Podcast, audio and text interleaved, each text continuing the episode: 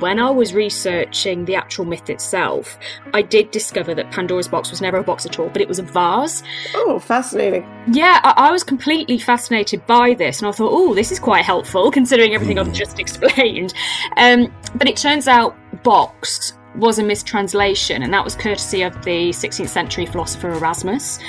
He translated Hesiod's tale of Pandora into Latin, and the word pithos, which means a large storage jar or vase, it was translated into the Latin word, and forgive if I mispronounce this, but pyxis, and that word, you guessed it, it means box. So as such, the term Pandora's box, it's endured ever since. But as I said, it was a vase, not a box. Welcome to the Friends and Fiction Writer's Block podcast. 4 New York Times bestselling authors, 1 rock star librarian, and endless stories.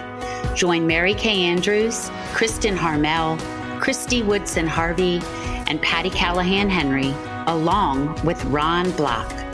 As novelists, we are 4 longtime friends with 70 books between us. And I am Ron Block. Please join us for fascinating author interviews and insider talk about publishing and writing. If you love books and are curious about the writing world, you are in the right place.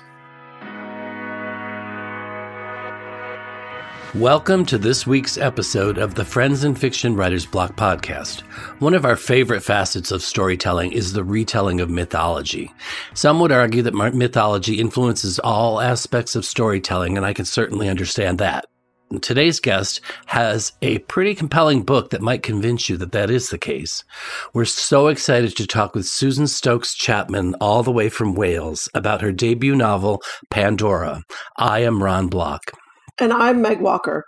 Susan is a writer based in North Wales. She grew up in the Georgian city of Lichfield before spending 4 years in the town of Aberystwyth and graduating with a BA in Education and English Literature and an MA in Creative Writing. Her debut novel, Pandora, was published in the UK in January of 2022 and became an instant #1 bestseller. The novel was previously shortlisted for the 2020 Lucy Cavendish Fiction Prize and longlisted for the Bath Novel Award. Susan, thank you for joining us on the podcast. It's so great to have you here. Oh, thank you so much for having me. It's a pleasure. Yes, we have a lot to talk about, so let's just dive right in. We're so thrilled to hear about this book. Can you give our listeners an idea of what the book is about, but also what we also like to find out is what the book is really about? Okay, well, I'll try my best. So I think I need to start off straight away and say that I am not a classicist. So this novel is not a retelling of the Greek myth Pandora's box. It is more a loose reinterpretation. So the novel is set in Georgian London in 1799 on the cusp of a new century going into the Regency period.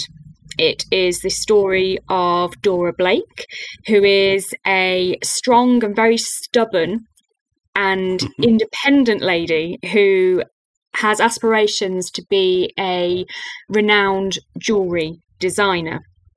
She lives with her uncle in the kind of dilapidated antiquary shop that used to belong to her parents and has since gone to rack and ruin after their deaths many years ago in an archaeological dig gone very wrong. So she's quite isolated. She doesn't get on with her uncle at all.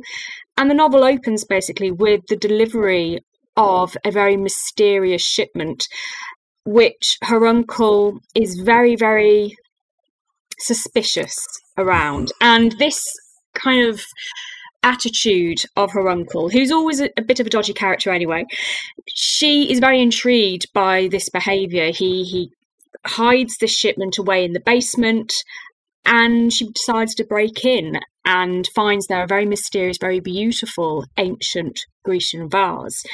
She thinks she's going to use the designs on it to inspire her jewellery designs, but she also wants to know a little bit more about its origins. So that's when she enlists the help of scholar Edward Lawrence, and together they basically find out all sorts of mysterious things. Yeah, thank you for the clarification. I didn't mean to make everybody think it was a retelling, because it's so influenced by it, and it's so beautifully written, and there's just influence of it throughout the story too. So there is, yes. I was just going to say, I don't ignore the Greek myth by any means. The Greek myth is a very key feature throughout the whole of the novel. Yes. So it's definitely very, very relevant. It's just that this is not the Pandora of myth. It is the Pandora of the Regency. Exactly. Ah. Well, one of the things we love to ask is where the original spark of your idea originated. So can you share with us? Sure.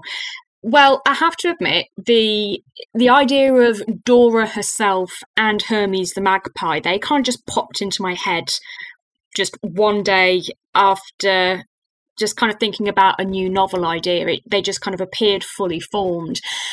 But the idea of Pandora's box kind of pretty much popped up alongside it. I was very, very intrigued with the idea. It's a myth that we all know in some form or another, even if we're not classicists ourselves, and many of us aren't, but we're all familiar with the story.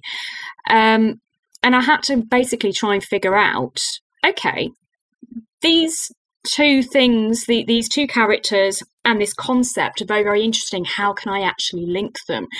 So I kind of have to backtrack a little bit here, because one of the questions I am often asked is, why Georgian London? Why transport the myth into the 18th century when I could as easily have set the novel in ancient Greece, classicist or not?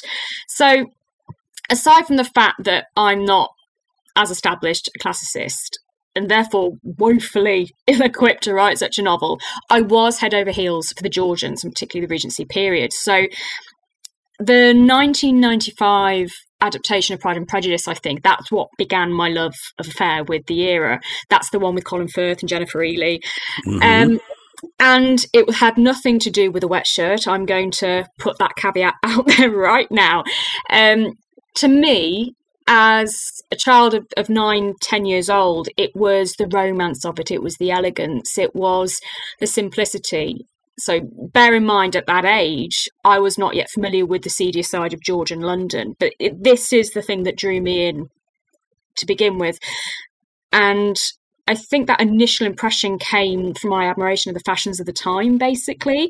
So this is where we start getting into the kind of Greek link here, basically. So the events of Pandora, they play out over the first few months of 1799. The formal Regency era was from 1811 to 1820, but the period from 1795 to 1837 is also regarded as the Regency era. So Pandora, it's set on the cusp of it, with women's fashions. They'd already changed from the full skirts and corsets to the kind of more sedate and graceful designs known as the Empire style. These were high-waisted gowns, dresses, which gathered under the breasts and at the neck. Basically, they were fashions which were remarkably similar to the clothing worn in ancient Greece, and even the male fashions, they were quite tightly packed, especially around the legs. And the idea there was to kind of give the impression of the very handsome, very muscled Greek gods of the statues that you would have seen in, Italy, Greece around that time. So the fashions were very much focused on the Grecian styling. Of course, jewellery, which is a massive theme in the novel as well, that tended to kind of draw on Greek imagery as well. So you have these beautiful, sparkling jewels which have a lot of natural kind of themed patterns, so leaves, flowers, all that sort of thing. Cameos are a massive popular style then as well. So in terms of imagery there for the actual Georgian man or woman, that kind of theme ran throughout. And I'm sorry, I'm going to ramble on a bit more because there's a lot more to it than this. Yeah, no, I love it. Please do. I feel like you're answering all of our questions in one question. It's great. I love it. I have to kind of wind it out a bit further, shan't we? But the Georgian era, it was characterised by its classical architecture. So much of it was inspired by ancient Greece in one form or another. The dominant style of the 18th century buildings, they evolved from the Palladian revival. So that's a European architectural style, which was inspired by the designs of the ancient world, basically. And that kind of style became known as Palladianism, which is a style that continued to develop until the end of the 18th century and even into the early 19th. So if we kind of consider anybody who has been to London or Bath, or just wants to Google them, for those who haven't, many of their 18th century buildings have these sort of elements of the ancient world. So you have a lot of doorways which are flanked by kind of these massive, beautifully sculpted columns. So the kind of Ionic, Doric, Corinthian sort of style. So these are the ones that you would typically see on a Greek or Roman temple, the Parthian, for instance, that sort of thing. And they had the swirling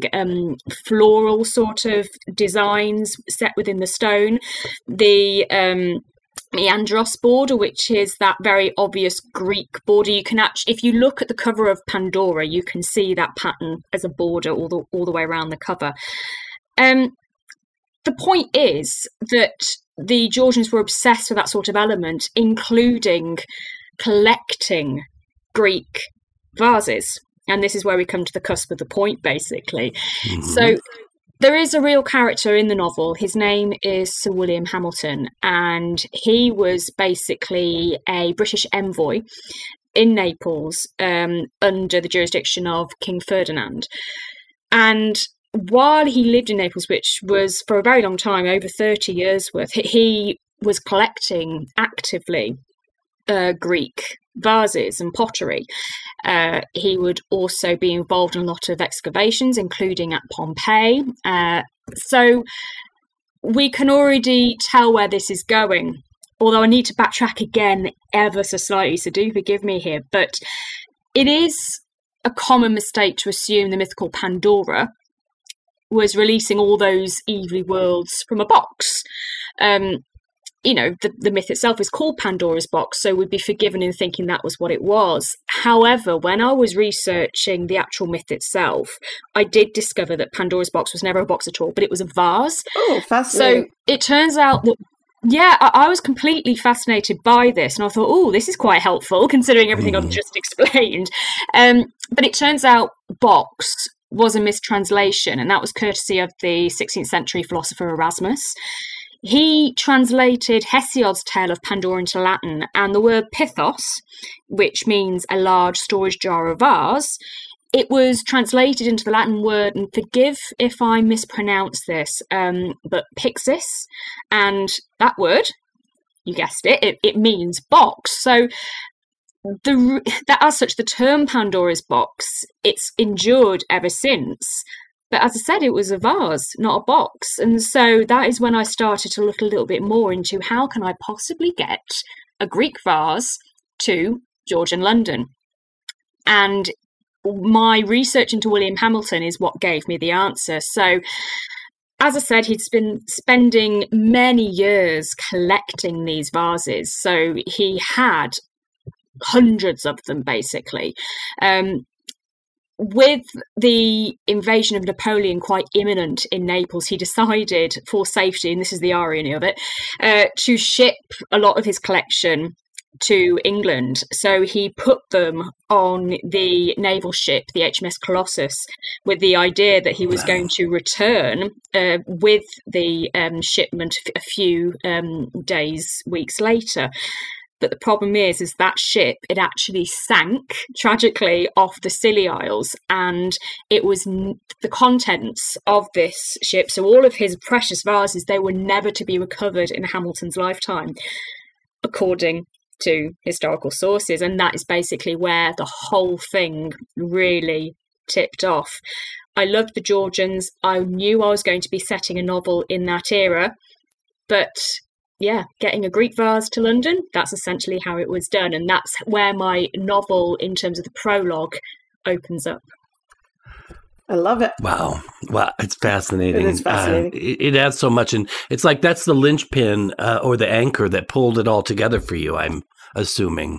It was, absolutely. So it was just, everything just fell very smoothly into place. So I'm calling Pandora basically my fluke novel, where all of the kind of concepts that I wanted to include just slotted so perfectly inside. Now, obviously, this novel, as I said, it is not a retelling of the myth, but by bringing Pandora's vase over to the 18th century, I was able to tell the tale of Pandora herself through the character of Dora Blake. Absolutely. Now, you obviously have a great deal of knowledge about all of this, but one of the things about the book that I found just completely fascinating was that you were able to create the atmosphere of Georgian London. Like it wasn't all happy jewelry and fashions. It was a lot of I just felt like I was there where the streets were dirty and people smelled, and it was very authentic. It felt authentic. And so what kind of research did you have to do to kind of pull that all together? Well, there was research involved, but I think it's also a case of common sense as well. You're not the first person to tell me that this novel's quite a smelly novel. I didn't set out for it to be a smelly novel at all. But I think as a writer, you need to be very, very aware of the five senses. I think in cases of period dramas, you can see and you can hear, but that's not all there is to it. You know, as a writer and a reader, you need to be considering, how is a character feeling? How is a character reacting to the environment around them? So in terms of research, first of all, a lot of this came from another novel that I'd actually written a few years before. So when I was at Aberystwyth University, I learned about the Romantics, who were very interested in the Greek myths themselves. So if we, consider Keats's poems and Byron's poems, so Lord Byron's Prometheus and Keats's Ode on a Grecian Urn, that's where a lot of this came about. But during that time, I learned about a gentleman named William Hazlitt. So he was what you would consider a forerunner of a journalist. He was a great essayist and rubbed shoulders with Byron, Keats, etc. And he had a rather inappropriate love affair with his landlady's daughter, Sarah Walker. Now, I won't bore you with the full details of that, but it was an idea I was very, very invested in. And if anybody's interested, there is a tab on my website. The novel is named Infelice, which I do hope to return to at some point. But okay. The novel itself, it was based in Georgian London. It was in the 1820s and in Holborn, that was the setting. So that was not a very rich area to live. And it meant that I had to do an awful lot of research to kind of figure out what would the environment have been like. So this was, again, a very dirty sort of place. You're not in Lady Latimer, who is one of my characters. You're not in her very, very rich area. You're not in the beautiful polished ballroom. You are down essentially in the dirt. So it was a very kind of lower class area to be in. And that's where my research came on. So when I decided to eventually shelve the novel, I didn't want to waste this research. So a lot of that went into Pandora. I did, though, add certain elements. So there are a few scenes that are set in a lay stall. So a lay stall is basically a place where human waste is delivered and disposed of. We have to remember that Georgian London had no sort of sewage system whatsoever. Right.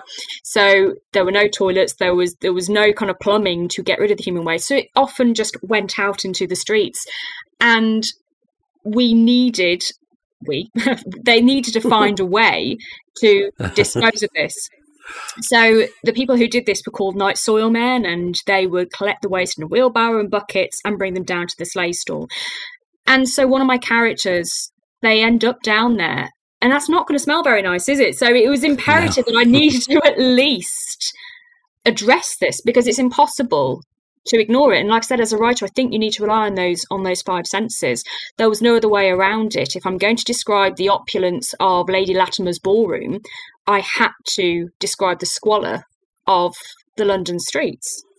Yeah, yes. You do it beautifully. Yep. Too. And that's one of the brilliant things about the book is that it really felt authentic reading it. It didn't feel like somebody's just putting words down. And I think it takes a talent to really kind of convey that so well to the reader. Bring it to life. Oh, thank you so much. I did try. And you succeeded. Well, you touched a little bit on the jewelry design. Let's talk about Dora. She's really ahead of her time as a character in terms of her ambition and her knowledge and of wanting more from life. So can you talk to us about developing Dora as a character and what it was like in that time period? Of course. I mean, I don't necessarily think she was ahead of her time in the sense of her being ambitious and wanting more from her life, because I think that's a state of mind that many women in the era would have, wanted. It's just they didn't always have the means to pursue it. So her background is rather sad. As I said, she lost her parents very young. She is grown up in this rather squalid antique shop that used to be very, very beautiful at one point, but her uncle is allowed to fall to rack and ruin. And she's very aware that she cannot make it on her own unless she finds a way out herself. Usually women in her position, they were under the guardianship of a man or they have married. And as soon as a woman married, any belongings that they had, it automatically went over to the husband. So this freedom that I have given Dora, it wasn't completely. It wasn't able to be grasped straight away. She had to work very hard and be quite manipulative in the way that she achieved it. The thing I will say about Dora. If we consider the myth of Pandora, Greek myths generally are quite misogynistic in nature. Women are either written as the victim or the villain. And in Pandora's case, her curiosity in terms of opening Pandora's box, it is considered a sin. Whereas Dora, I wanted her curiosity to be considered a strength. She is very much the hero of her own story. She is determined to get out under the thumb of Hezekiah because she's only got two avenues open to her, really. She's either married off, which takes away her agency, or she has to go onto the streets and live a rather bawdy lifestyle, which is obviously not what she wants either. Her passion for jewellery making has come from her mother. Her mother was a very, very very lovely looking Greek lady who was fascinated by the Pandora myth. I don't want to do too many spoilers here, but that is where I know, don't. As well. But she also used to like her own jewellery, and she was an artist in her own right. And these are talents that Dora herself has inherited from her mother. So she's using these strengths as her way of getting out, basically. The jewellery itself was wonderfully fascinating to research as well. So there's a very excellent book that if anybody's interested in Georgian jewellery, they absolutely have to get hold of it. So it's called, very unimaginatively, Georgian Jewellery, but it is basically a book that has some beautiful photographs, and I 100% did act like a magpie looking through them. It was just such a beautiful array of photographs. But the actual book itself, it was by Olivia Collins and Ginny Reddington Dawes, and it described how jewellery was made, the way that these pieces of jewellery were created. And that's how I kind of gave Dora that full sort of background there. But as I've said, she is very much in charge of her own destiny. There are other characters in the novel who help her along the way, but at every single point, Dora is the one that makes the decision. She's the one that calls the shots. And so for women who didn't have a lot of agency in those days, I have not ignored the historical facts in terms of, this was her life. She couldn't really do a lot about it, but I have definitely made her manipulative in the nicest sense of the word in order to achieve her goals. Well, I love that. Definitely comes across too. And I was very impressed. I love that you said she got to make her own decisions. So that describes her very well. I want to talk about another character in the book that is just lovely, and it's the magpie. Oh, Hermes. Hermes. It's such a great addition to the story, and of course it plays a pretty important part. But can you talk about creating and including and developing this lovely bird? Yes. Well, as I said earlier, Dora and Hermes, they sort of popped into my head fully formed. I knew she was going to be a jewelry designer, and perhaps I'm a bit superstitious myself because I have always signalled a magpie and done the little rhyme, one for sorrow, two for joy, etc. So I think that was a subconscious decision to have a magpie in there. I thought it was just a lovely idea. So at the beginning of the novel, you see the magpie returning from a little nightly excursion where he's collected little trinkets for Dora. So the element of a magpie just being attracted to shiny things, there's that very kind of obvious level of the character. But as you say, he does play an important role, and I needed him to be the vehicle in which the novel's plot kind of carries out, especially near the end. In terms of his name, though, it's quite symbolic in the sense of the god Hermes in Greek mythology. He was a god of thieves.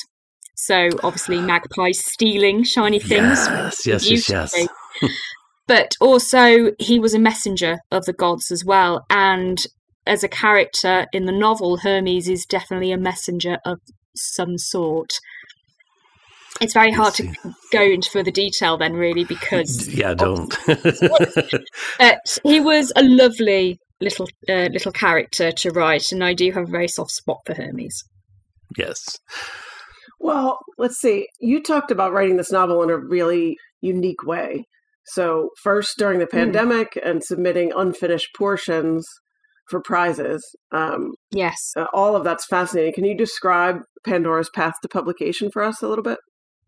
It was a little bit of a whirlwind, I'm going to be honest. So this other novel that I told you about, the one with William Hazlitt, from conception, I mean, during the creative writing MA, I actually used that idea as a dissertation. So it was an idea that I became very, very attached to and wrote quite a few things about in this dissertation as part of the final degree project.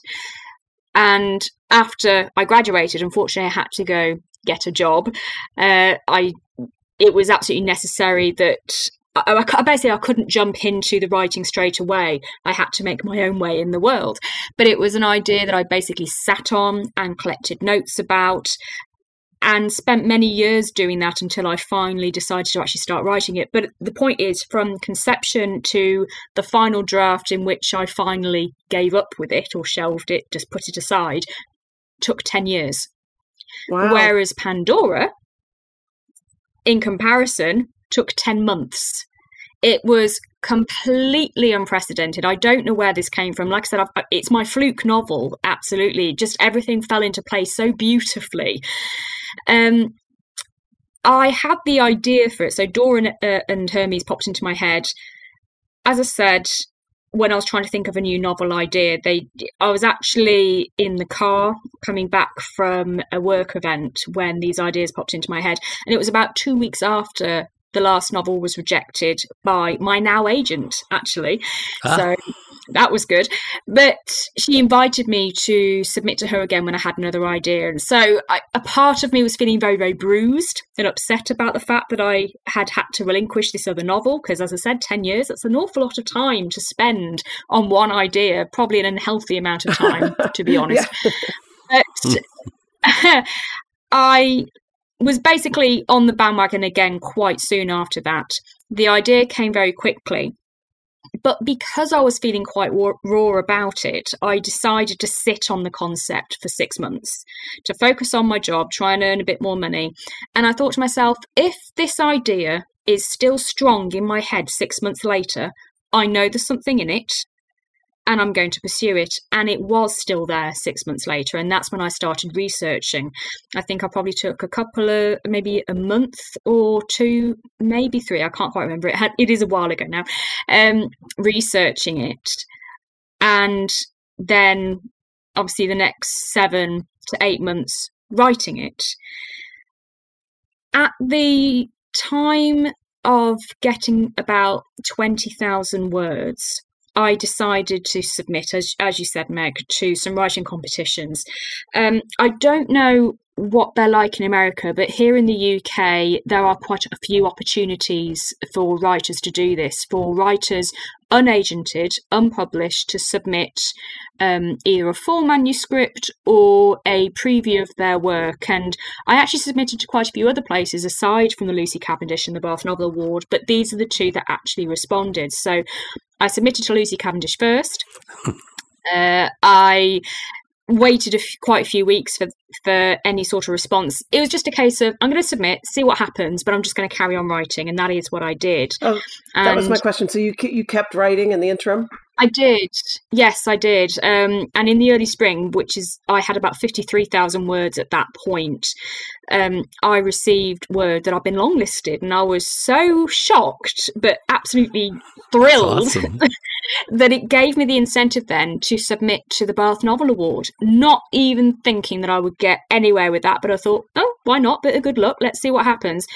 And to my shock, I found out a couple of months later that I've been longlisted for that as well.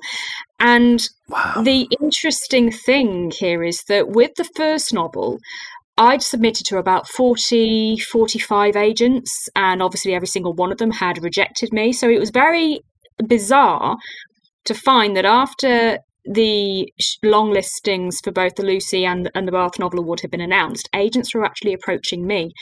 And that's it. Like I said, it was a completely bizarre experience. Wow. That must be rewarding. So were some of them agents that had turned you down initially?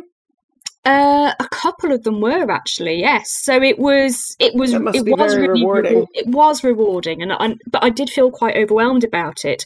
The thing is, the agent that I have now, I knew I wanted her. You know how just sometimes you get a good feeling about a person, yes, and you think, you know what, I'm just going to work really, really well with this person, and that's nothing against the other agents who offered me interest, but of course, yeah, I did still know which agent I wanted. She was not the one that actually reached out. I think she was sitting back quietly and watching everything sort of transpire. But at the time, I was ready to finally submit a first draft. That is when I did submit to the agents that had asked for it, but I submitted to a few others who hadn't, including the agent that I have. And basically within 48 hours, I had people asking for the full manuscript, because any listeners who are aspiring writers, you'll probably understand that you only submit the first 3 chapters or 50 pages, and then only when they request the rest that you send the full manuscript. But yeah, within 48 hours, I had people asking for the full manuscript. I remember this was late July, early August. But by the end of August, I had 5 offers of representation, including from the agent that I wanted. I signed with the agent. I took a month to do some tweaks as she requested, and then a month after that I had my UK publishing deal, and it was just fantastic. It was so fast. That's wonderful. What a great story.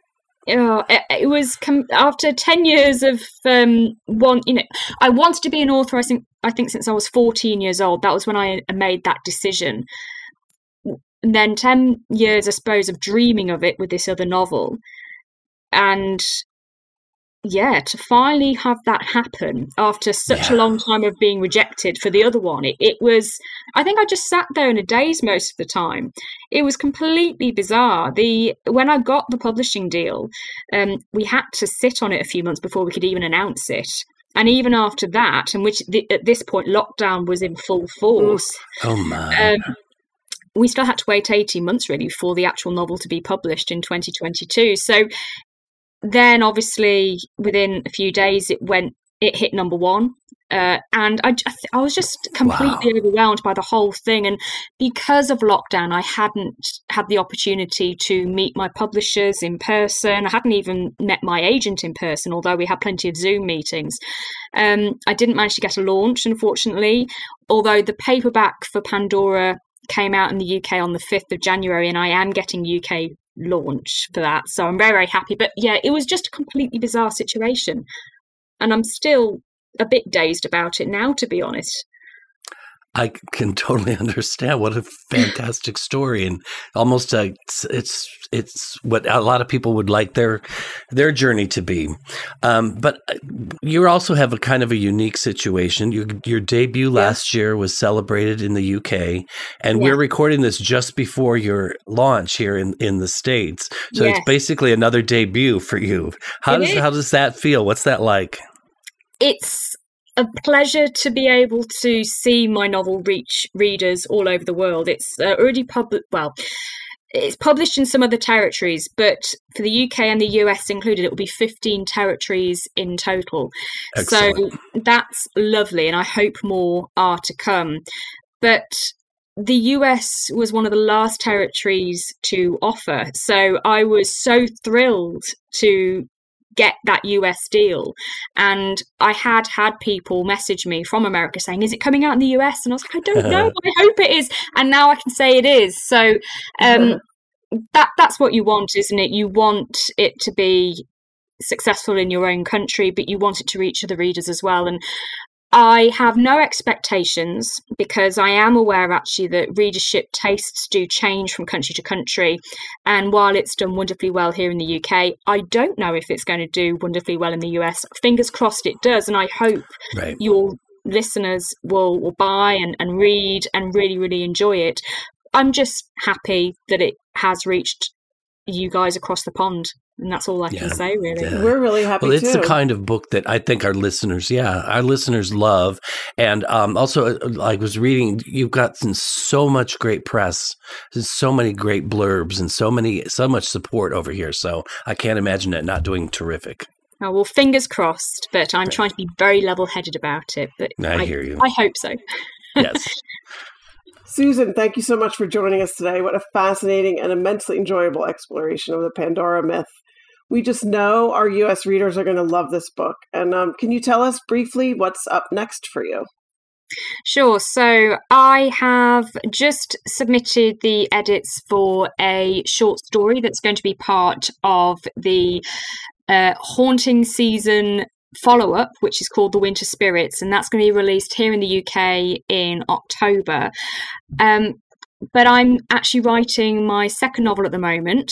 As the first novel took 10 years and Pandora took 10 months, this has taken 22 months just to get an even halfway decent draft. So this has been a bit of a nightmare, I'll be honest. But while it is still evolving and changing, because of the edits that I'm having to do, it's hard to kind of tell you exactly what it's about. But what I can say is that it is set in 1780, so it's still the Georgian period, and it is going to be set where I live, actually, so the Snowdonia National Park. So it's a rural Gothic novel that will draw on the Welsh myths and the occult, and also take a look at the Hellfire Clubs of the era. So it's a lot darker than Pandora, but I'm hoping will still appeal to readers of Pandora who enjoyed it. Yes. Oh my God, I'm ready for that right now. Yes, totally. So tell us also, where can readers connect with you online? So anyone who's listening wants to follow you on social media or find your website, let's tell them how. Great. Well, I have a website. It's a mouthful. So www.susanstokeschapman.com. I am also on Twitter and Instagram under the same handle, which is S. Stokes Chapman. And you can find the links for all of that on my website. I have a newsletter as well. So if you feel like getting some extra updates and the opportunity to win a few prizes, just please do take a look. Oh, that's brilliant. I love it. Oh, you had us at prizes. Susan, it's been so fascinating. And we could talk to you gosh, for days about this. There's so much more to explore. And I know that people are going to want to pick this book up and devour it. So congratulations on all this success. And we'll see you for the next one. Fingers crossed. Thank you so, so much. It's been an absolute pleasure talking to you both. Thank you for having me. Thank you. Thank you, Susan. And thank you to all the podcast listeners. We hope you have loved listening as much as we love the conversation. Be sure to check out our Friends in Fiction Bookshop.org shop to support indie bookstores and grab Susan's book at a discount and all of our Friends in Fiction guests' books from both the Wednesday show and the podcast.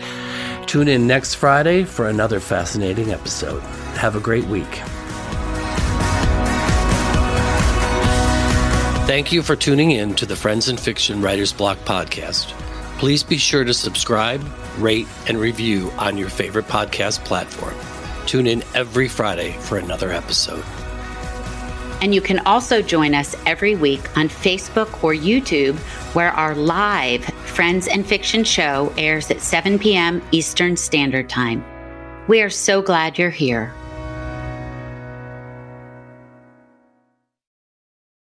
Produced by Audavita Studios. Connect your voice to the world.